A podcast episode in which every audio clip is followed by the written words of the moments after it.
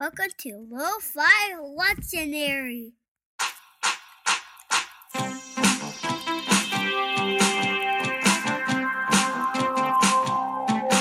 Hey everyone, and welcome to Lo-Fi Lectionary, your Bible podcast for the religiously burned out and the spiritually curious. I am using my radio voice, apparently. well, thanks for coming and showing up for one more episode. Beauty, talent, fame, money, refinement, top skill, and brain. But all the things you try to hide will be revealed on the other side. Let's uh this is our regular episode for uh Luke 12. It's going to be good. Um honestly, this is one of those chapters of the book where when I started out doing the research and reading it, reading it, reading it, I, I wasn't a big fan.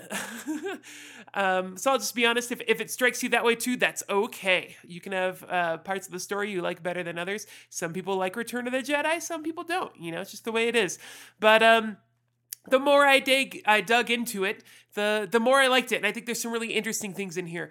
Um, it is a big block of ethical teaching, uh, so it's yeah, it's just not the most exciting and not the most uh, story kind of narrative focused part of the book, but it's still good. So we're gonna go ahead and dig into it. Before we jump into it, we are gonna go ahead and talk about Luke 11 real quick. So uh, John Chafee did the the long form Luke 11 episode for you guys a couple weeks ago, and um, there's a couple things from Luke 11 that I want to bring up real quick because they come into play in Luke 12. So for if, if you're not super familiar with how the how the Bible was written and built and then translated and then used over time, it wasn't written with those chapter and verse numbers in it. Someone added those much later. And what happens is, is it's a helpful way for us to find a certain place in the Bible pretty quickly but it doesn't always help if you think about each chapter always as a like a chapter narratively like oh that section of the story ended and now there's a new section of the story happening.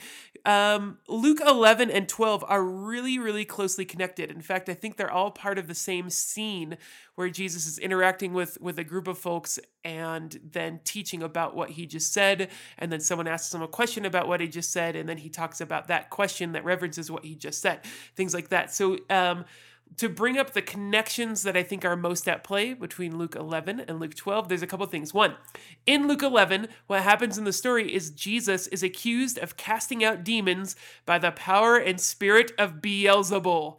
Uh, Beelzebul is a, um, if you look back in the Old Testament, it it, it, it, takes two words. It takes Baal um, is the is the it's a Beel part of the word. Uh, Baal was a was a kind of like a, a for lack of a better term, a rival god to Yahweh. In the Old Testament, it was a god that other cultures believed in, that the people of Israel were always strictly told, do not believe in and worship this god. This god's not really a real god. Um, so, um, uh, but as the history of the Old Testament and the theology of it is developed through the the remaining part of the Old Testament, but also in a lot of writings that we get between um, the collections we have that we call the Old Testament and the New Testament in the Bible. Um, this character of Baal Beelzebul is kind of developed more and more over time, and there's more added to it. To eventually, at a certain point, they just start using it as a term to um, talk about uh, the devil. Which um, is the same kind of concept that Satan gets mixed up in. So by the time you get around to Jesus, when they use the word Beelzebul, it's kind of just um, another term for the same figure um, that would be uh, also could be called Satan or the devil or something like that. So uh, Jesus is, gets accused then of kind of being uh, of casting out demons using the spirit of Beelzebul or or the devil. Um, Jesus points out how that's kind of silly. If he was powered by the devil or Beelzebul, why would he be fighting against his own people? Because Beelzebul was a figure that was seen of as being as kind of the leader, the prince of demons in a sense. And so he's like, why would I be fighting against my own people? That's just silly. um, so that's so that's number one. So Jesus has been accused of being in league with or being empowered by, being sent by the devil. So um, he's in the story of Luke, at least, he's he's spoken of as being kind of sent by God. He's kind of God being born, the Son of God. But they're like, oh, he's like the the son of the follower of. He's in league with the devil. Um, that's going to come into play big time in Luke 12. Second thing that happens in Luke 11 that's into play in Luke 12, uh, Jesus really lays starts laying into the Pharisees and the teachers of the law um, towards the end of Luke 11. Um, and he gives them a couple very specific criticisms. One, he says that they are greedy and wicked, like they are full of greed and wickedness. And they Jesus is accused of not properly following the religious order by washing his hands at a meal. And then Jesus turns and says, Oh, you want to criticize me? You are full of greed and wickedness. So Jesus not the greatest house guest, you know, not like Sinbad. He's not a great house guest to have over, maybe, because um, because he might uh, kind of lay into you for a moment, especially if you if you if you try and lay into him or into his people. Um, he says that the Pharisees have neglected the love and justice of God. And it's kind of interesting that he says that those are the two words that he used for their problem. They're neglecting both love and justice. Um, and those two things don't often normally go together, at least not in a religious sphere. Um, but he's saying, hey, like God has love and God has justice, and he wants you to be a part of those, and you've been neglecting it. Um, he criticizes them and the teachers of the law for loving the seats and the places of honor, you know, in the community. And when they walk around, they love how they get respect from people but they're not taking on their job of actually serving and helping those people. They're loading the people with burdens, he says. So they're they're supposed to ha- have if they if if they're an honored and respected person, and if they're so good at their religion, their job then Jesus expects is that they then help the people and be the greatest helpers and the greatest servants. But instead, they kind of love the honor and the respect, and they've they've been susceptible to greed and wickedness in a way that they have turned the the religion where they're supposed to be a servant to others into one where they are served and that's not good uh, for Jesus. So he lays into them pretty pretty heavily. So we're going to go ahead and jump right into Luke 12. We're not going to do a, a Luke in two minutes this week because it's going to be a long episode because um, we had kind of had to pick those back up and then carry on. So let's just go right into it. So here we go, Luke 12. Meanwhile, when the crowd gathered by the thousands so that they trampled on one another, Jesus began to speak first to his disciples. Beware of the yeast of the Pharisees, that is, their hypocrisy. Nothing is covered up that will not be uncovered, and nothing secret that will not become known. Therefore, whatever you have said into the darkness will be heard in the light, and what you have whispered behind closed doors will be proclaimed from the housetops. So here we go. We see that he's continuing his criticism of the Pharisees. He's now no longer speaking directly to them. He kind of makes a little turn and is talking right to his disciples, but talking to them in a way that it's overheard by this giant crowd. So it's very public. Um, and he says them to beware of the yeast of the Pharisees, that is their hypocrisy. So the word used for hypocrisy here is hypocrisis, um, which in in the in the day in its vernacular, uh, a hypocrisis was like a public performance. So he's saying, beware of the of of the Pharisees. They're just making a public performance but it's not real. Like a public performance, like that's that's a drama or a tragedy or a comedy. You know, it was it was a theater term, um, and Jesus is saying that's what they're doing. They're doing theater wherever they're going. Um, you know, they they're they're doing all these fancy sacrifices as he lines out in Luke 11, and they love to get the respect of the people, but they're neglecting love and justice. It's it's it's not real. Jesus says. Uh, you know, they're supposed to be leading and serving, but they aren't. In the last chapter, he even goes so far as to call them unmarked graves. So um, remember, you don't want corpse uncleanliness. So you stayed away from even graves. Um, so that way you didn't, uh, you know, get unclean ceremonially.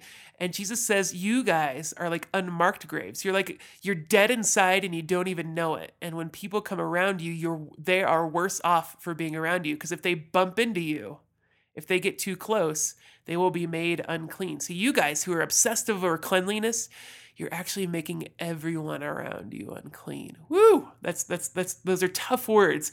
Um, and so Jesus here compares it to like yeast in bread. Like, hey, sooner or later that bread's gonna puff up. That yeast, that little bacteria inside is gonna breathe. If, if watching all my episodes of Alton Brown, I, I believe that's how it works and uh, and that bread dough is going to puff up so you can very tell which bread has yeast in it and which bread doesn't and jesus says yeah nothing's going to be covered up it's it's it's not going to be secret much longer um, that that this isn't real that it's a public performance and he's warning his disciples don't be like that so uh, don't make the same mistake and particularly here it's mistake that they need to not make is they need to be the ones who care and serve for others if they're going to be leaders. If they've been given something good, they need to go care and serve for others. Let's continue on in the story. I tell you, my friends, do not fear those who kill the body and after that can do nothing more? But I warn you whom to fear. Fear him after he has killed, who can ca- who has authority to cast into hell. And real quick here, I'm going to break in. I'm not going to use the word hell here. If your English word translates I'm going to use the word Gehenna, and I'm going to explain that later. So let's read that sentence again. But I warn you whom to fear. Fear him who, after he is killed, has authority to cast into Gehenna. Yes, I tell you, fear him. Are not five sparrows sold for two pennies? Yet not one of them is forgotten in God's sight, but even the hairs of your head are all counted. Do not be afraid. You are of more value than many sparrows. So we get a little structure to Jesus as he continues. He um, that's going to show up later in the chapter um, where Jesus is like, "Hey, don't be afraid," and, th- and that's going to be echoed all through this block of teaching. Don't be afraid. If you have anything to fear or to think about, don't worry about your opponents, but think about God. And then he follows that up every time with a reassurance of how loving and good God is. Um, so now let's dig into the nitty gritty. So, this word Gehenna, that often gets translated as hell. Um, Gehenna was an actual physical geographical place just outside of Jerusalem. Um, it's it's it's otherwise known as the Valley of Hinnom or Hinnom. Again, my Hebrew's not very good. But in the Old Testament, um, this was a, a, place, a particular valley next to a mountain. So there's a high place and a low place um, where some people who were supposed to be good, faithful Israelites, good, faithful Yahweh worshippers, went away and worshiped a different god called Molech. Um, and Molech was real bad because Molech worship often demanded the sacrifice of your children. And in the in in the Hebrew religion, there's stories that are foundational to their people. There's a, especially one called Abraham, um, about a guy named Abraham who's who thinks that he's supposed to sacrifice his son, and then God steps in and says, "No, do not do this. I will always provide you with something else. Do not sacrifice your children." That story is in there to be a lesson for them that they had never required to sacrifice your children. That's never something that pleases Yahweh. But other gods sometimes ask for it. And Molech, when they worshiped him, they would do that. So they would actually go to this valley just outside of their capital city and they would worship Molech sometimes by sacrificing human beings, their own children. Uh, there was a king in the Old Testament named Josiah who led like a like a reformation movement to kind of restore and bring the people back to Yahweh. Um, and what he does is he then uh, like cleanses and yet defiles the worship site of Molech, so that way people wouldn't go worship there.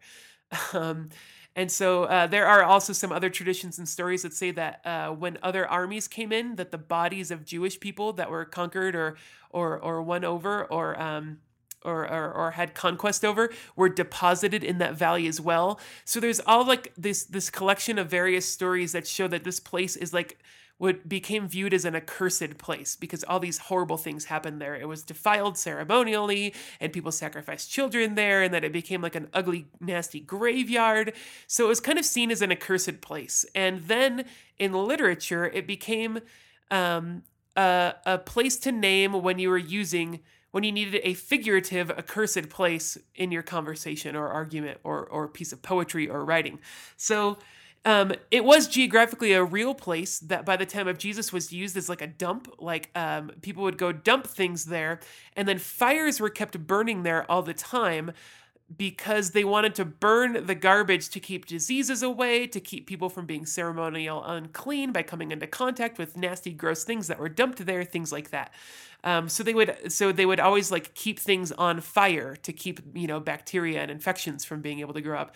Um, and then by the time of Jesus, uh, rabbis would use uh, Gehenna as a figurative place where that when they talked about uh, what would happen to wicked people who were punished, and often in their literature or in their talking, it was used as a place where non-Jewish people would go um, to be punished after they died, but also in in really harsh times um, or in harsh criticisms and arguments, it would be used as a place where, oh my gosh, even you people who are supposed to be close to God could go there as a as a, as a as a place of punishment or, or refining. And that's what kind of makes it tricky. Is sometimes when they talk about Gehenna, it's a place where it's like you will be there forever, um, burning, you know, in this garbage heap.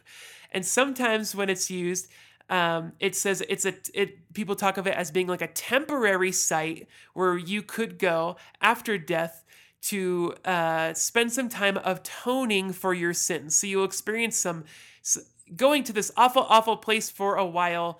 Um, as a way of you being purged, which is where the term purgatory comes from, or refined or cleaned or purified, so that way you can go on to a much better place in the afterlife. And that's what makes it kind of tricky. And when we get this Christian tradition of hell, um, sometimes in the Bible, when it's spoken of, it's spoken of as a place where it's going to be, oh, you'll go there and it'll be awful just for a while. And sometimes it's, no, you're going to be awful and you'll go there forever. Sometimes it's spoken of figuratively, and sometimes it's spoken of as being like a real place where people will go to after or before death. And it makes it kind of tricky. We're not going to go into all that right now, but I'm just saying the tradition in the Christian religion is much wider than we often think or is often presented to us uh, regarding hell and stuff like that. So that's why I kind of like to use the term Gehenna um, instead of using the word hell, because it kind of helps us remember that, oh, he's not talking about hell as some sort of very hell in the way that it's been thought out and argued about for 2000 years he's talking about a physical place nearby. He's like yeah gehenna like we're going to walk to jerusalem soon and we're we might walk by or through gehenna you know what i mean? It's going to be a real place that you could go to and visit if you wanted to. Um, in the context of that jesus presents his disciples with you know he says i tell you my friends don't fear you know your enemies who can kill the body but if you want to fear anybody um, if, if you're going to fear anything fear god because god could not only um, after he has killed you, he could cast you into hell. Um, now, you could stop reading there and go, oh, I guess God is awful and scary because he's ready to kill me. And after he kills me, he could throw me into Gehenna. Um, that's awful. Oh my gosh, I need to be afraid of God. But that actually doesn't seem to be Jesus's point. He says, because um, he immediately follows up with a reassurance that God is good. So it doesn't sound like God is interested in killing you all at all, or possibly interested in throwing you into hell. So uh, he says, Yes, I tell you, fear him. Are not five sparrows sold for two? There's like a little turn there. And yet, not one of them is forgotten in God's sight. Even the hairs of your number are all counted, which is a very typical poetic way um, that even appears a couple places in the Old Testament and in other Jewish literature of, of, of, of describing how caring uh, that God is for people. And he says, Do not be afraid. You are of more value than many sparrows. So Jesus isn't saying here, I want my audience to walk away afraid of God because he twice in the same passage starts it off with "Do not fear" and ends it with "Do not be afraid." So something to be interested in. Um, let's continue on in the text. And I tell you, everyone who acknowledges me before others, the Son of Man also will acknowledge before the angels of God. But whoever denies me before others will be denied before the angels of God. And everyone who speaks a word against the Son of Man will be forgiven. But whoever blasphemes against the Holy Spirit will not be forgiven. When they bring you before the synagogues, the rulers, and the authorities, do not worry about what, how you are to defend yourselves or what you are to say. For the Holy Spirit will teach you at that very hour what you ought to say.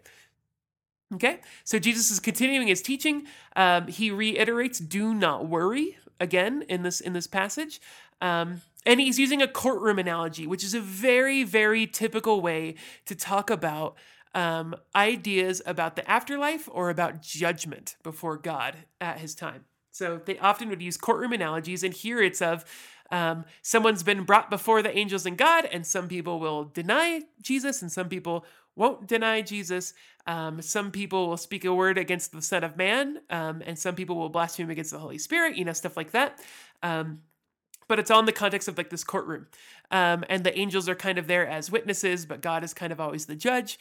Um, and it seems to kind of present Jesus as kind of being um, maybe an arbitrator, maybe an advocate, maybe like the lawyer kind of figure in the analogy, and that that comes up in other places in in the Gospels as well.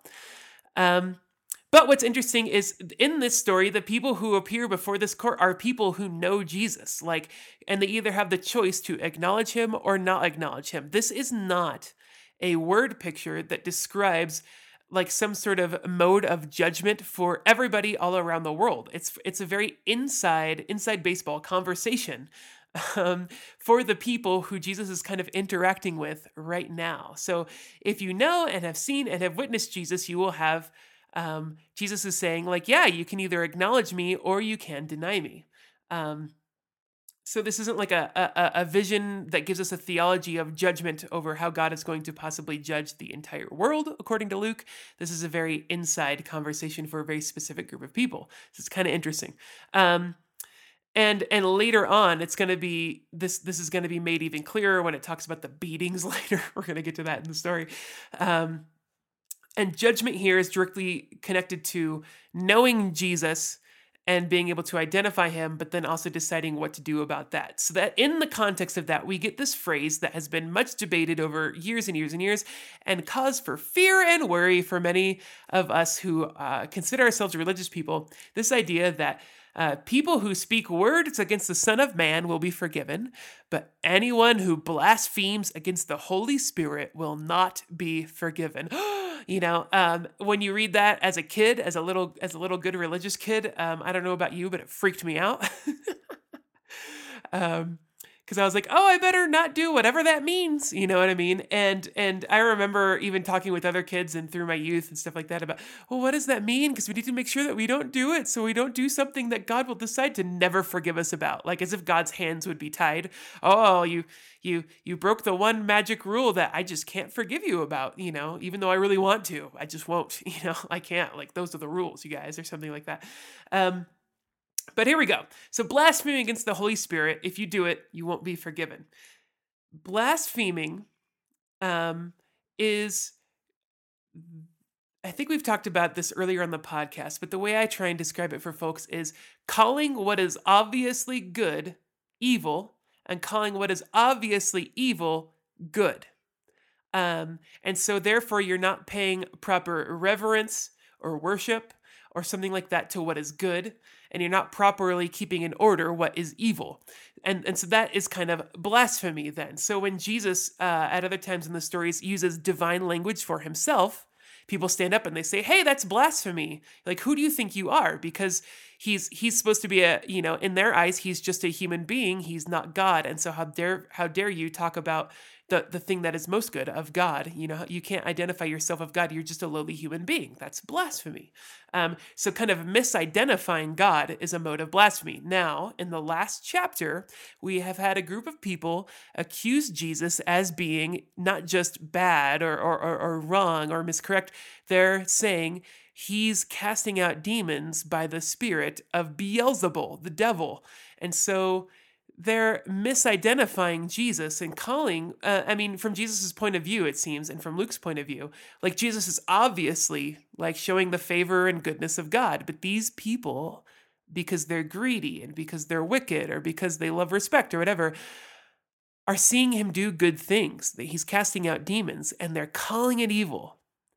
And so, in this context, then, it seems like blasphemy against the Holy Spirit that can't be forgiven is calling the work of the Holy Spirit, like this work of God to save the world and help people and show goodness and favor, is looking at all that and calling it evil. So if you call the work of the Spirit, and if you call, and therefore you might say, if, if you in the in the context of the story, people who are calling Jesus as Jesus and his work evil, that's blasphemy and that's a big problem. Um, because in a sense, it's like Jesus is saying, hey, like God is loving and good, and you don't need to be afraid of him. But we really can't help you if you think what is good is evil. Like if you look at God and the revelation of who God is and how good God is and stuff like that, and if you call that evil, like I can't really help you. You know what I mean? Like like I can't forgive that because you're not repentant you know you're not asking for forgiveness you're and it's like if if you don't want it i can't give it to you does that make I hope I hope that kind of makes sense. So it's not like blasphemy against the Holy Spirit as if you accidentally said a curse word or if you accidentally did something. It's like you living in the world if you come to full knowledge of who God is and how good God is and stuff like that and if you decide that you think that that is bad, that's blasphemy against the Holy Spirit. and that can't be forgiven. Like if you're brought to, you know, um, if you're brought before a heavenly court and you and you see God and you're like, nope, that's bad, that's evil, then, you know, like that that that can't be something forgiven because it's like you're not even saying you're sorry in the first place. Does that make sense? I hope so. Um, if if if a lot of you are still kind of unclear about that, maybe we can do like a special episode about it later if it's something a lot of you are interested in. Um, so but even in the mix of this context, Jesus is like, "Hey, don't worry about the about people who are doing bad things, and don't worry and don't be afraid, um, because even if they if people bring you before synagogues and rulers and authorities, don't worry because God is good. There's always a reassurance that God is good. So even after this very kind of scary language about blasphemy against the Holy Spirit, Jesus always immediately follows up with a reassurance of how good God is. The Holy Spirit will come and will teach you what to say, which is really interesting not only for Jesus' students, because he's trying to reassure them and make them feel better and give them some courage and confidence, but it's also really interesting that Jesus is saying this in the context of like the people who would make themselves out to be his enemies. There are people who are calling him evil right now. And at least in the way that Jesus thinks the future is going to go, he's like, You, my followers, if you're doing what I'm doing, you're also going to be brought before these people who will want to hurt us and will want to throw you in jail or something like that. Don't worry. That's where you're supposed to be because that's a place where the Holy Spirit will show up and tell you what to say. Jesus is here laying out a, a, vision of the future where his enemies are so important to him that like his followers are going to go and the holy spirit is going to show up to continue to try to win these people over even as they're blaspheming and calling it evil. Isn't that interesting? So even in the mix of really harsh language um, about you know sins that might not be able to be forgiven you know what i mean the the crux of the story is still that Jesus wants these people to follow him as well and be part of his movement and to experience the love and goodness of God. Really interesting. Um, so if you've if you are a religious person and you've always lived with some kind of low level or high level fear that you might blaspheme against the Holy Spirit, I would say you probably don't need to be worried about it. Um, I mean, he does fall before that. He says that all sins are going to be forgiven, which is really nice, you know, even if you speak them against Jesus himself.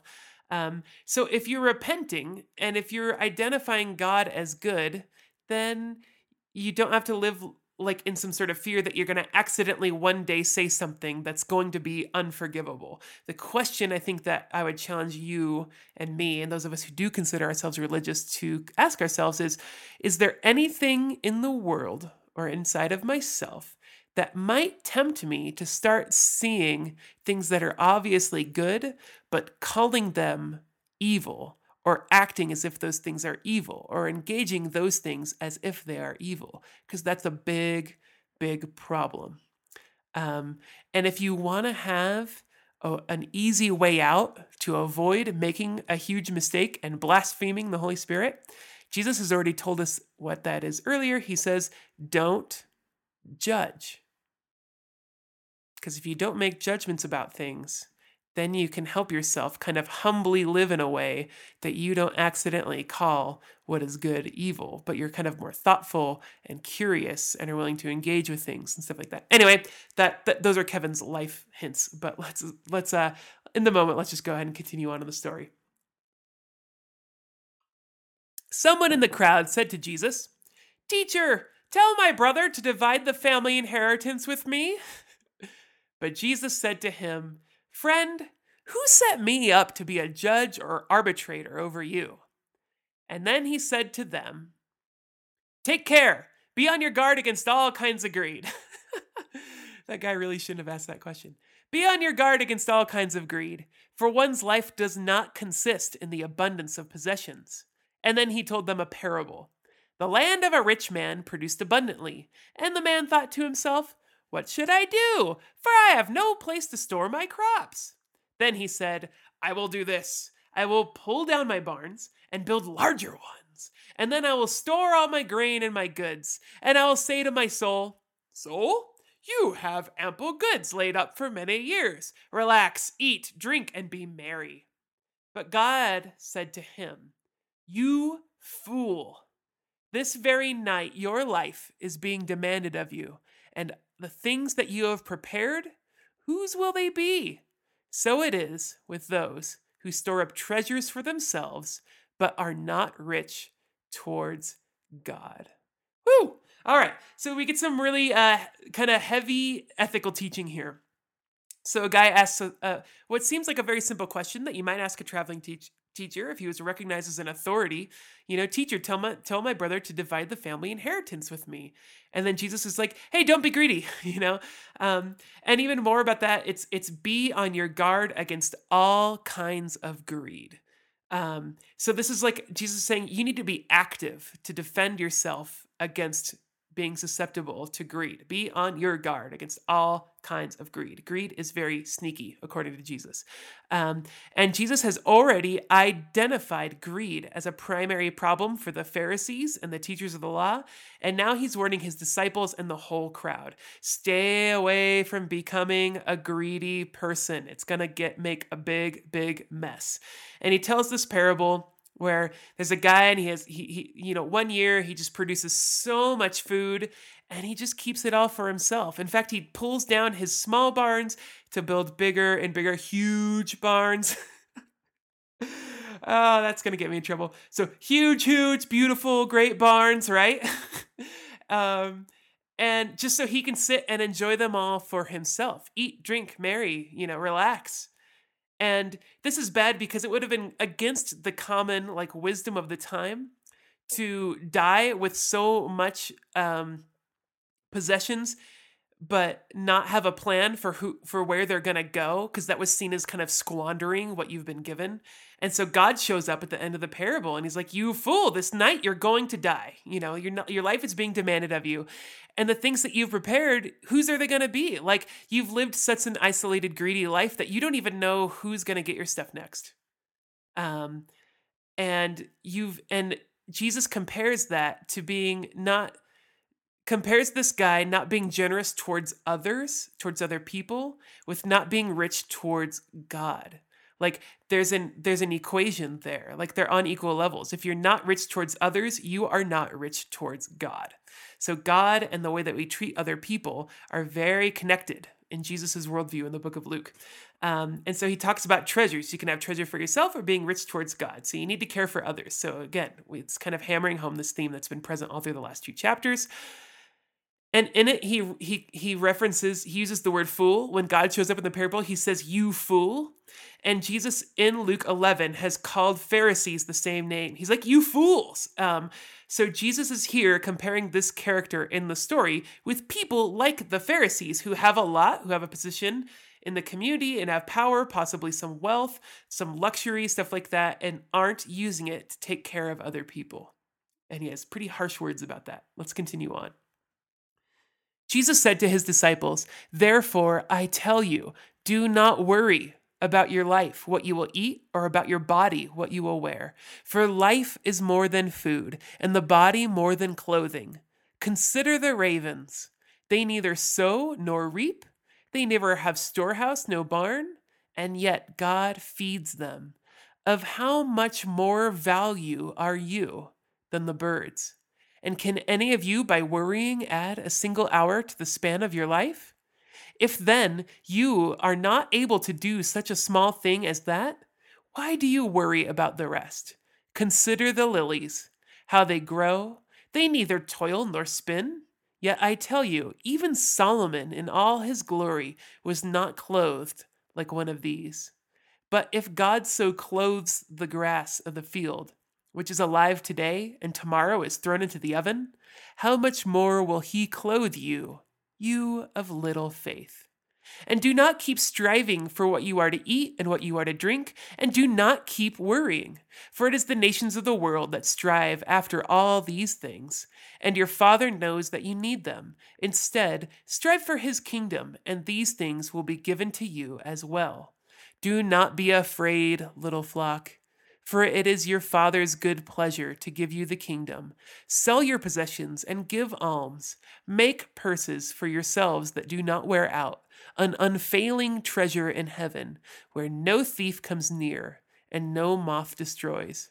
For where your treasure is, there your heart will be also.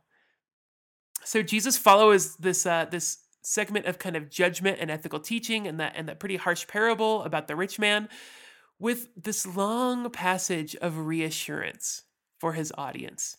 Um, I mean, if you look at the phrases that get repeated, do not worry, do not keep striving, do not keep worrying, do not be afraid. It's really therapeutic and encouraging, is what he's trying to drive people towards. Um, and again, whenever he kind of gives people some kind of harsh judgment, he almost always follows it up with a reassurance that God is good and wants to care for them. I mean, so if you just look at the language in this part of the story, you know, like God is the one who like feeds the birds by his hand, like the ravens and the sparrows. And God is the one who uh who clothes the grass of the field, you know? Um it's it's very intimate kind of close images of God in in regards to the the things in the world, you know, these birds and grass. And Jesus says, if God is like that with birds and with grass, like, oh my gosh, how much more does God love and care about you? And so, therefore, you are free to not be afraid and to worry and to strive and stuff like that. So, the basis for all of his ethical teaching is first grounded in like just the love and goodness of God, which is really interesting. Um, so we get some we get some some some commands in the negative like don't be afraid don't worry don't keep striving and then we finally get some positive ones. So these are kind of the heart of jesus's ethical teaching at this point in the book of luke. He says sell your possessions and give alms and make purses for yourselves that don't wear out an unfailing treasure in heaven. So it's like it's you know in the same way this says be on guard against greed like it's very active. Now he has some more active verbs like give things away. Be generous be charitable look for people that need it and share with them. Don't be like the guy in the story who just keeps everything for himself. And in contrast also don't be like the pharisees and these religious leaders who are so close to god and yet because they're greedy it's messing everything up for them and it's keeping them from helping other people. Jesus says to his disciples, You can't give that up. You need to go help other people. So sell and give and make for yourselves a new purse.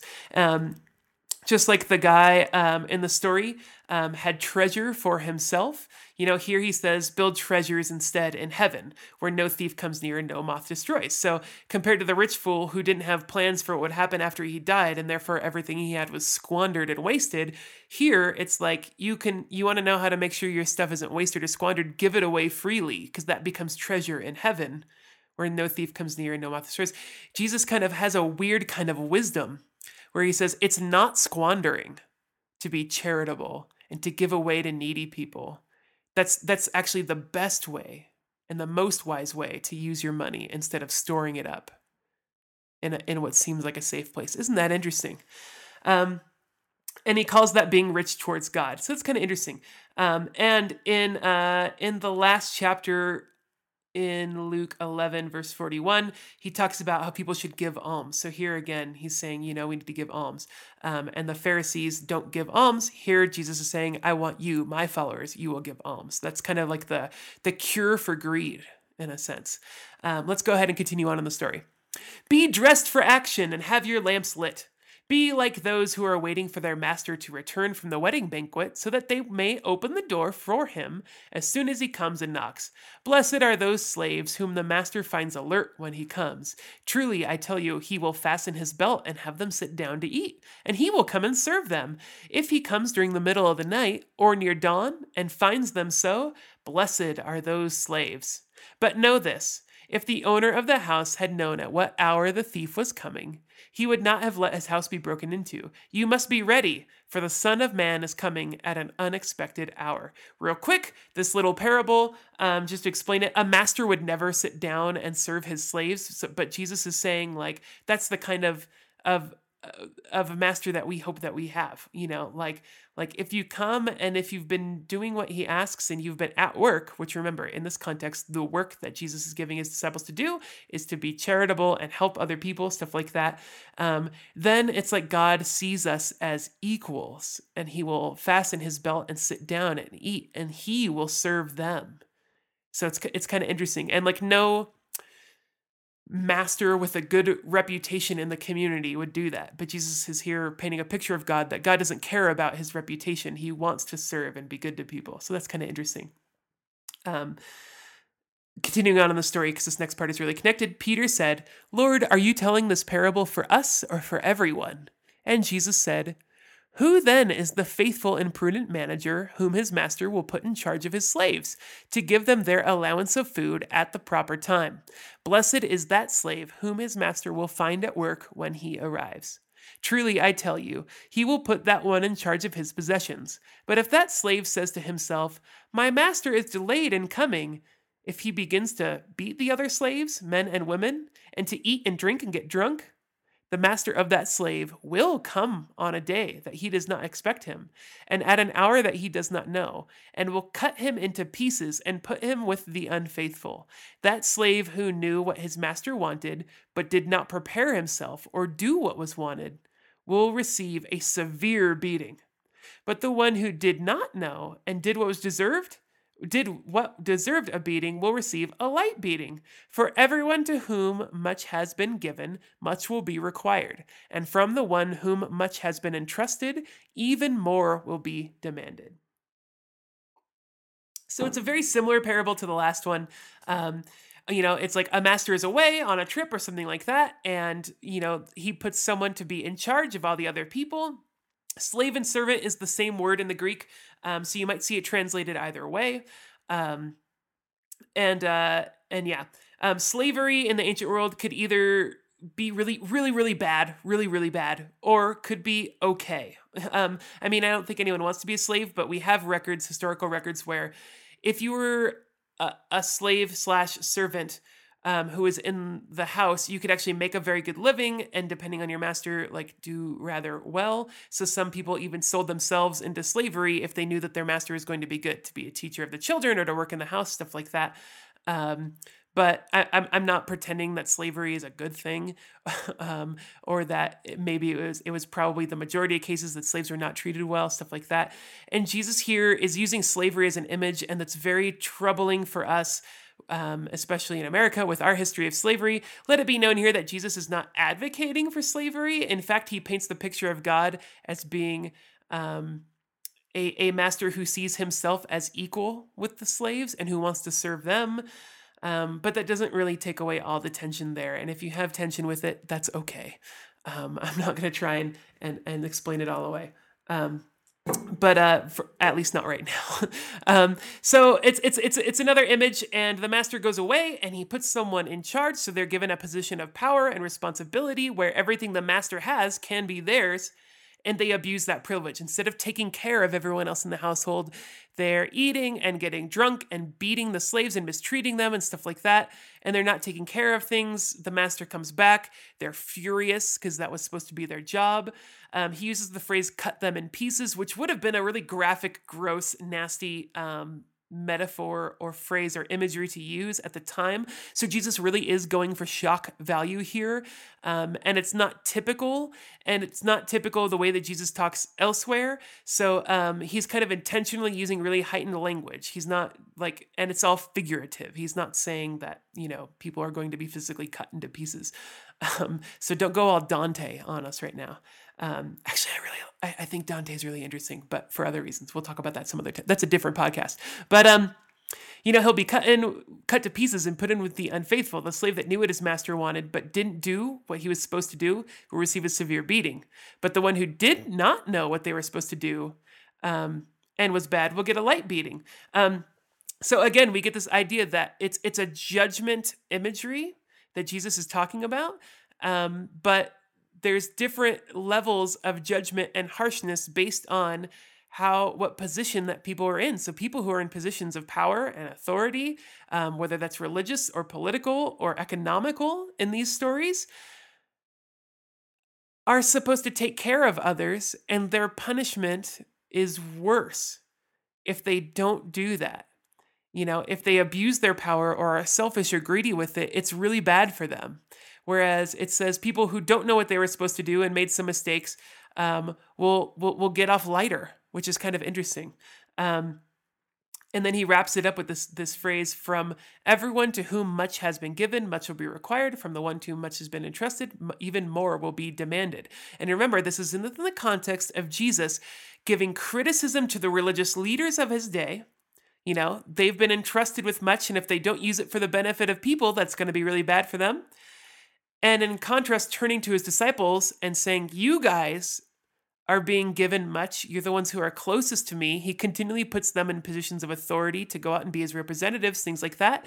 But so he's warning them you are not one of my followers to be served yourself or to get really good things and to be greedy or selfish. Please, please, please don't make the same mistake the Pharisees make. Go and use your privilege, your position, your power, anything you've been given for the good of people who need it the most. Um, and he's so again, every part of this chapter has been on that same theme. So I hate to sound like a broken record, but that's really what it's all about. Um, and I think that that has really important things for us to learn today about privilege. Um, but that's again another podcast. Um, let's go ahead and finish this chapter. I came to bring fire to the earth, and how I wish it was already kindled. I have a baptism which which to be baptized, and what stress I am under until it is completed. Do you think that I have come to bring peace to the earth? No, I tell you, but rather division. From now on, five in one household will be divided, three against two, and two against three, they will be divided. Father against son, and son against father, and mother against daughter, and daughter against mother, and mother in law against her daughter in law, and daughter in law against her mother in law. He said to the crowds, When you see a cloud arising in the west, you immediately say, It's going to rain. And so it happens. And when you see the south wind blowing, you say, There will be scorching heat. And it happens. You hypocrites! You know how to interpret the appearance of earth and sky, but why do you not know how to interpret the present time? So, um, Jesus talks about, I didn't come to bring peace, I came to bring division. Now, elsewhere, it's it's all about peace and favor and goodness and stuff like that. And here at this point, Jesus starts speaking against the power structure of the day and their greed and their selfishness, and starts laying out that God is really not okay with that. And there's going to be harsh consequences for people who abuse their power for selfish reasons. And only at this point does Jesus say, Yeah, this teaching is going to cause division. Even in families, people will be against each other, households will be divided. It's going to be like a it's it's it's going to be like dividing people in two. That's really interesting. I mean, when Jesus talks about love and goodness and stuff like that, he doesn't say, "Yeah, and love and goodness is going to divide things." It's only when Jesus starts challenging like the power structures of his day and starts challenging the elite of his day. Is Jesus like, "Ooh, this is going to be bad." And you know what? I'm not going to mince words about it. I there I'm not going to bring this this is a moment when I'm not here to bring peace. I need to bring division. It's like he has to tell the truth. It's not okay that people abuse other people. Um and that's really interesting. And Jesus says, This is what's going to get you guys in trouble. This teaching is what's going to get you brought before the authorities and before the leaders and before the courts. You know what I mean? that's really interesting. Jesus doesn't seem to, in other places, talk about getting in trouble nearly as heavily as when he gives this teaching in this chapter. It's kind of interesting. Um, uh, and then yeah, there's and then there's this imagery, you know, a cloud rising in the west that's coming in uh, from the sea, so therefore it's bringing rain. You know, a south wind blowing in from the desert, from the south, you know, from south of the country. He says, "Oh, it's going to be hot." You know, it's so easy for you guys to see what's happening and what's going to happen. Why don't you interpret the present time in the same way? Remember, people have just called Jesus the devil. And so he's like, "Oh my gosh, you guys, I'm here. I'm literally just casting demons out from people and you're calling it evil. Like how can you do this? Like that's that's nuts, dude." you know? um so so yeah, so pretty pretty harsh criticism over over pretty harsh criticisms that have been brought to him. Let's go ahead and finish this chapter with this one little bit. And why do you not judge for yourselves what is right? Thus, when you go to your accuser before a magistrate, on the way, make an effort to settle the case, or you may be dragged before the judge, and the judge will hand you over to the officer, and the officer will throw you in prison. I tell you, you will never get out until you have paid the last penny. So, Jesus, once again, here at the end, kind of wraps it up with a message of it's an invitation to repentance. Um, so if you, hearing my teaching, you know, he's kind of saying, are realizing that you're you've made a mistake and that you're headed towards some bad consequences, or you feel like there's a little bit of judgment coming your way, do what's right. Fix it now. Like, so he used this image of debtor's prison, um, where if you owed money to someone for, for long enough, they could just take you to court and the court would just put you in prison until someone paid your um, debt. So your family or your friends or people outside of jail would have to collect together and work hard to pay off your debt. And if they couldn't, you just stayed in jail. Um, and this was a very common occurrence in Jesus' time. So jail was a way of really abusing the poor who just couldn't afford to live. Um, and Jesus uses that imagery here of saying, like, hey, if you realize you're in a tough spot, there's time to change now. Like, like settle your case before you get to the court, because um, otherwise you're not going to get out until all of your debt has been paid.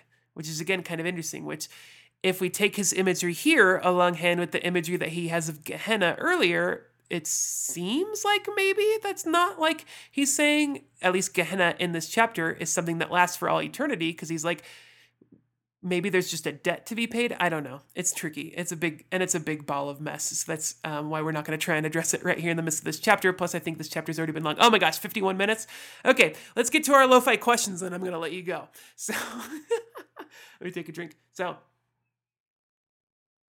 tough chapter uh, you know not not the nicest jesus that we get in this chapter but he's he's really at the same time, he's laying down this really heavy ethical teaching. He's trying to also give people a chance to fix it and give people one more chance to join his movement. And he's even saying that chance is going to keep going and going and going because even my followers will be brought before courts and they, through the Holy Spirit, will be pleading for you to to make the right choice. Um, so it's kind of interesting. So here we go.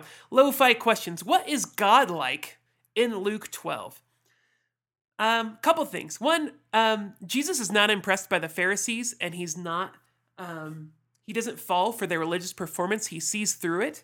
And if Luke is pre- presenting us with Jesus as being God, kind of incarnate God, walking around, um, and you know, and being with us, um, and teaching and talking and stuff like that, then it's kind of just nice to just note that God is not someone who's who's impressed by religious performance and who won't be fooled by that.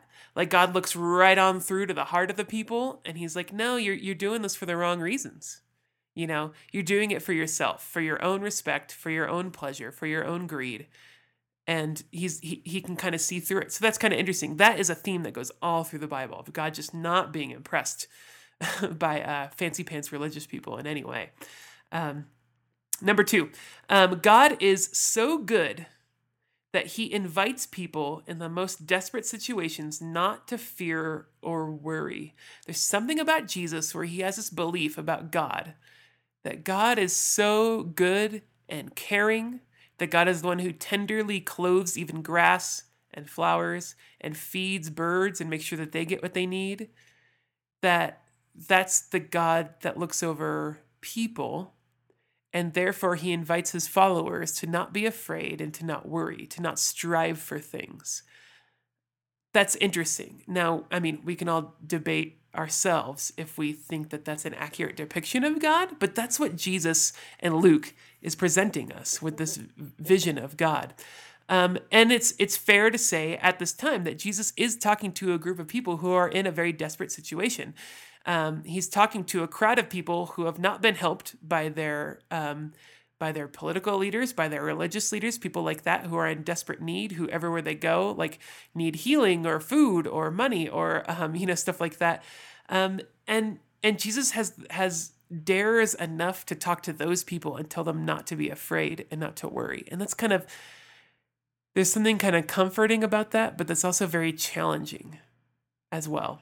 Um, but based in it all is this idea that God is very good. Um, and that God has counted the hairs on their head and considers all of those people, poor people who maybe don't believe much about themselves, that they are of more value to God than sparrows or ravens or flowers or anything else. Um, and maybe people need to be reminded of that. And God is just like, yeah, I'm, I'm, I'm that good. So it's kind of interesting. Number three, God um, goes after his enemies not to vanquish them, not to kill them, not to defeat them, but to win them over. Again, he he himself is testifying before them and will go and be brought before authorities. He's already predicted um, to win them over, to have a chance to do that. And he's saying, "My followers will as well." Um, even the people who oppose Jesus Jesus has some harsh words for, but he's doing it to try to correct them, to win them over, which is really interesting. God is really someone who seems to love his enemies. And that's kind of interesting in Luke 12, at least. Um, but number four, God is a God in Luke 12 who gets upset when people don't care for other people. Like selfishness and greed makes God upset um, especially if people have power and resources and wealth and aren't using it to take care of others, that makes God upset. He's not okay with it. That's that's who God is in Luke 12. Interesting. Uh, lo-fi question number two: What are people like in Luke 12? Um, well, um, if we look at the examples of uh, the, the, people Jesus is criticizing here, people can be hypocrites. Like often they try and put on a public performance to seem a certain way, to win respect, or because they're greedy and want something from people. Um, and that's just what people are like sometimes. Some people in the story are like that. Um, and sometimes, at least in Luke 12, people um, are given good things, you know, their position, their religion, their resources, their crops in the parable, and it actually becomes their downfall because in being given to it, like there's something required of them. They're supposed to care for other people. And then they have to choose to care for them or not to. Jesus seems to think that people can go either way, that people can be good and actually help out and care for other people, or people can choose to be selfish and keep it all for themselves. And sometimes people do one, and sometimes people do the other. Um, Luke leaves that as, as an option for people to choose in Luke 12. Um, people are prone towards worry or possibly prone towards seeing themselves as worthless.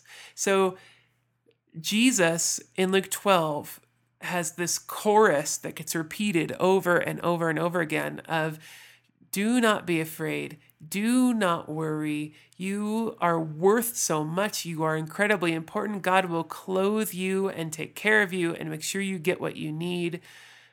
Things like that. Um, but Jesus has to keep repeating that over and over again. It's not like it's not something that Jesus can just drop and be like, "Hey, don't worry, God loves you." And then now let's talk about a whole bunch of other stuff. Jesus keeps coming back to it. And so uh, Luke is presenting us with this crowd, you know, the people that Jesus is speaking to who maybe don't believe that about themselves, who maybe look around at the world and are like, "No, the evidence is clear that we are not important to God."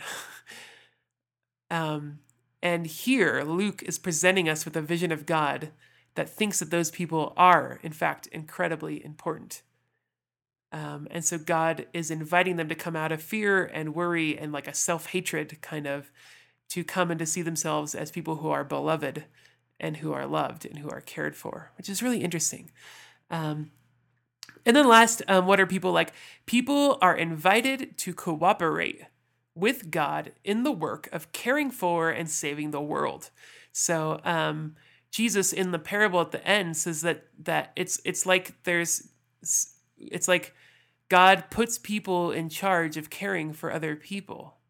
And that seems to be what Jesus has done with his disciples, this movement he's starting that he invites everyone to join. Like you can come along with me, but part of our job is is to care for people who need care and to help each other out.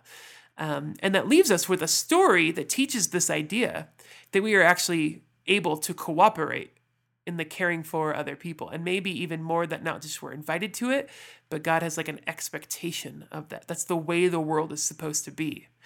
Um, and people are invited to cooperate and partner with God. It's not like people just leave it all up to God to care for people. Like Jesus in his teaching is like, no, this is an expectation and a responsibility for everybody, which is kind of interesting. So, why this story? Why would people remember this story? Why would people tell this story a bunch of times? Why would someone tell it to Luke? Why would Luke think that this story was worth putting in the Bible? Why would people then read the book of Luke and think that the book of Luke as a whole is important because it contains the story? And tell it and read it and study it for the last thousands of years? A couple things, a couple ideas that I have. Here are a couple ideas of why they might have thought that this story was important. So, one, this story has Jesus teaching and it's framed in a way as to kind of reveal that there this might be like the heart of the ethics of their religion. So in the story, Jesus is laying out. He's saying there's all these other movements that are really, really close. They, they're some of their most of their theological beliefs are great. You know, the Pharisees, the teachers of the law, Jesus actually agrees with them on a lot of things, but he's pointing out they've missed one really big thing, and that's caused a lot of problems. And so the story might be included because these people really believed that we, if we're going to be part of this movement that Jesus has started, we need to make sure that we don't make the same mistake. We want to succeed in this area where the other groups made a mistake. So, whereas the Pharisees and the teachers of the law were like susceptible to a kind of greed that drove them to use their religion to hurt other people, to abuse other people, to as as maybe excuses to not take care of other people. Luke is writing this story because because it's telling the message of hey, if you're going to follow this way, don't make the same mistake. Instead, sell your things, give things away, make purses for yourself, like be active in being charitable and good. And along the way, be on your guard that you are not, don't give in to the same kind of greed that the Pharisees and teachers did, the same kind of greed that might actually drive you to blaspheme against the Holy Spirit, to, to call evil good. Does that make sense? And if, I mean, if they heard the story, they were like, oh my gosh, Jesus has really harsh words here.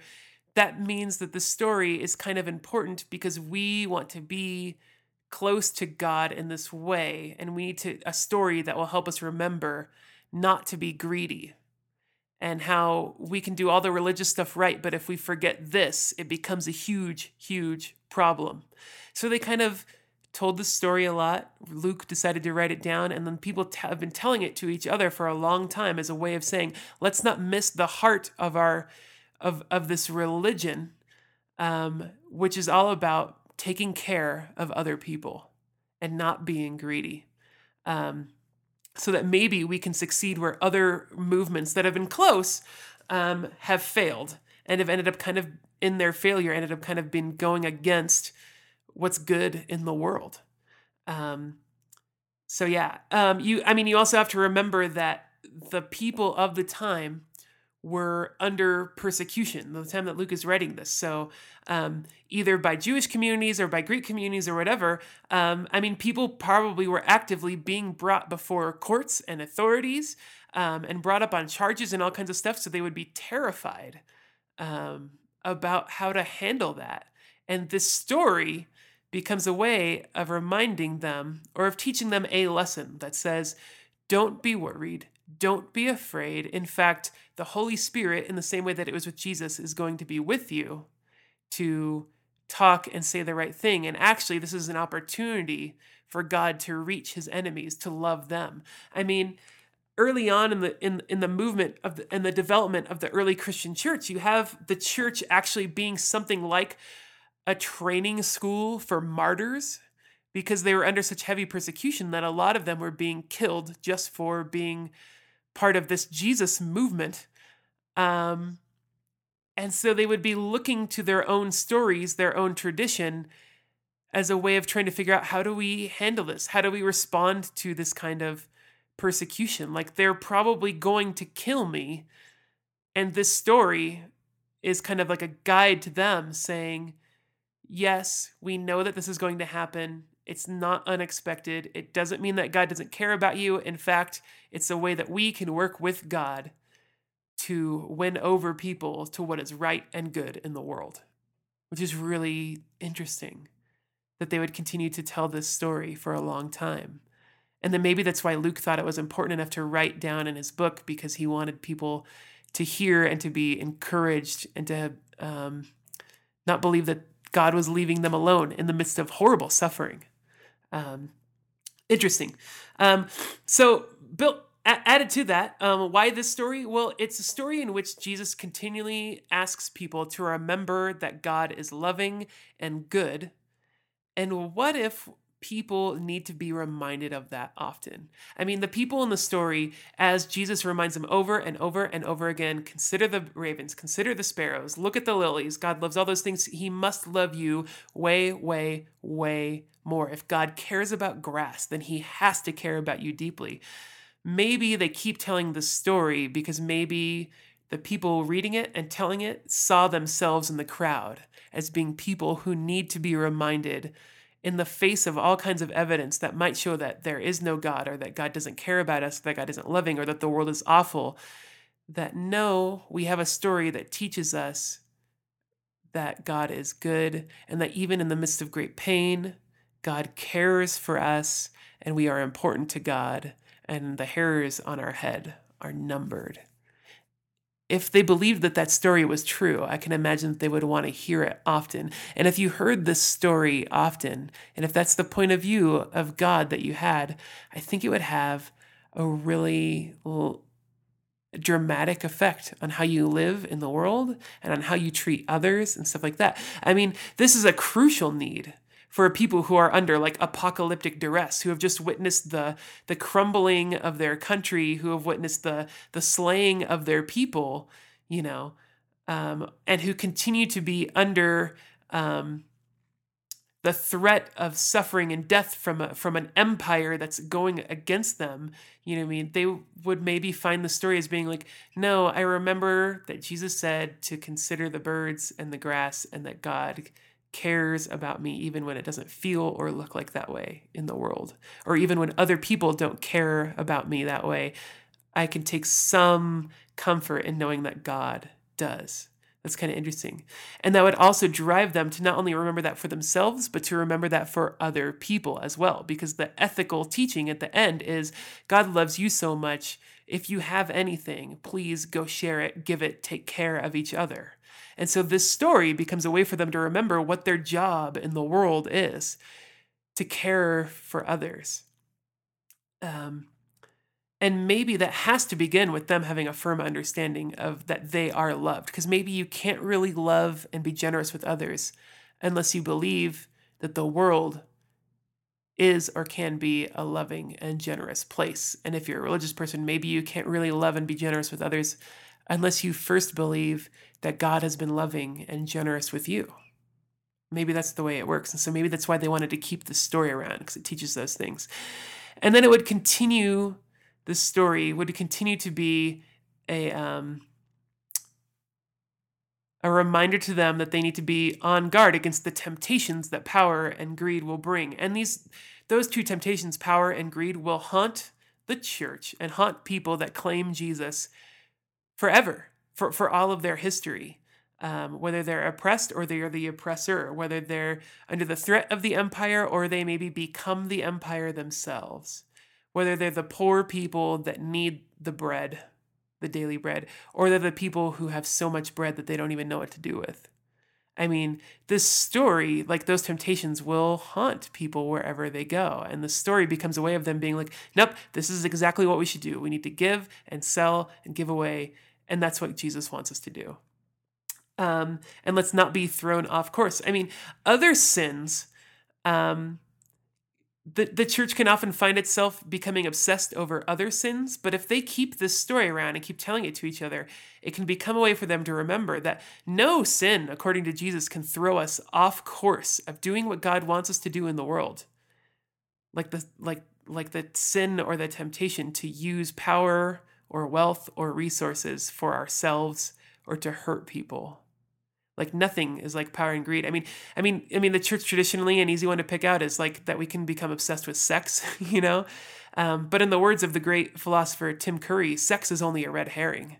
You know, the deeper, possibly more corrupting sin and temptation in, in Luke 12 at least, is the one about power and greed, because they seem to do the most damage, because no other sin, according to Jesus, can actually lead people to look at something that is obviously good and call it evil. That'll blind them from seeing the sign of the times. I would venture to guess that that's a good lesson for us to think about today, whether we're religious or not. But anyway, um, that's the end of Luke 12. It was a long episode if you listen to it all the way through. Oh, you brave people. Um, it was fun. It was good. It's heavy, but it's so, so important. I think. I hope you got a lot out of it. I hope you see how the story is developing. Um, this becomes a good moment where the plot kind of thickens and the conflict and tension continues to build that's leading up to the big climax towards the end of the book. So um, we made it through. Uh, we'll have a kitchen episode coming up later this week, and then we'll get into Luke 13 next week. Thanks, you guys. Have a great day. Hi, everyone. I just want to say a quick thank you to you for listening to this episode of Lo-Fi Lectionary. If you liked the podcast, please help us out. You can review, subscribe, and share the podcast any way you can. Um, the more people we get in on the game, the funner this is going to be. Uh, if you want to participate in the discussion for this episode, you can come visit our website at kevinlester.net and follow the links to the podcast and then to the link for this episode. Um, you can also find our podcast on Facebook, and we can discuss and, and keep things going on there. Uh, just search Facebook for Lo-Fi Lectionary, and you'll find us. You can also get in touch with me, Kevin, directly at lofi at kevinlester.net, and that's lofi with no dash, so L-O-F-I at kevinlester.net. And you can also find me on Twitter at lofi kevin with no dash again, so at lofi kevin. Um, that's kind of it. So thank you for coming, and we'll see you guys next episode. Thank you for listening.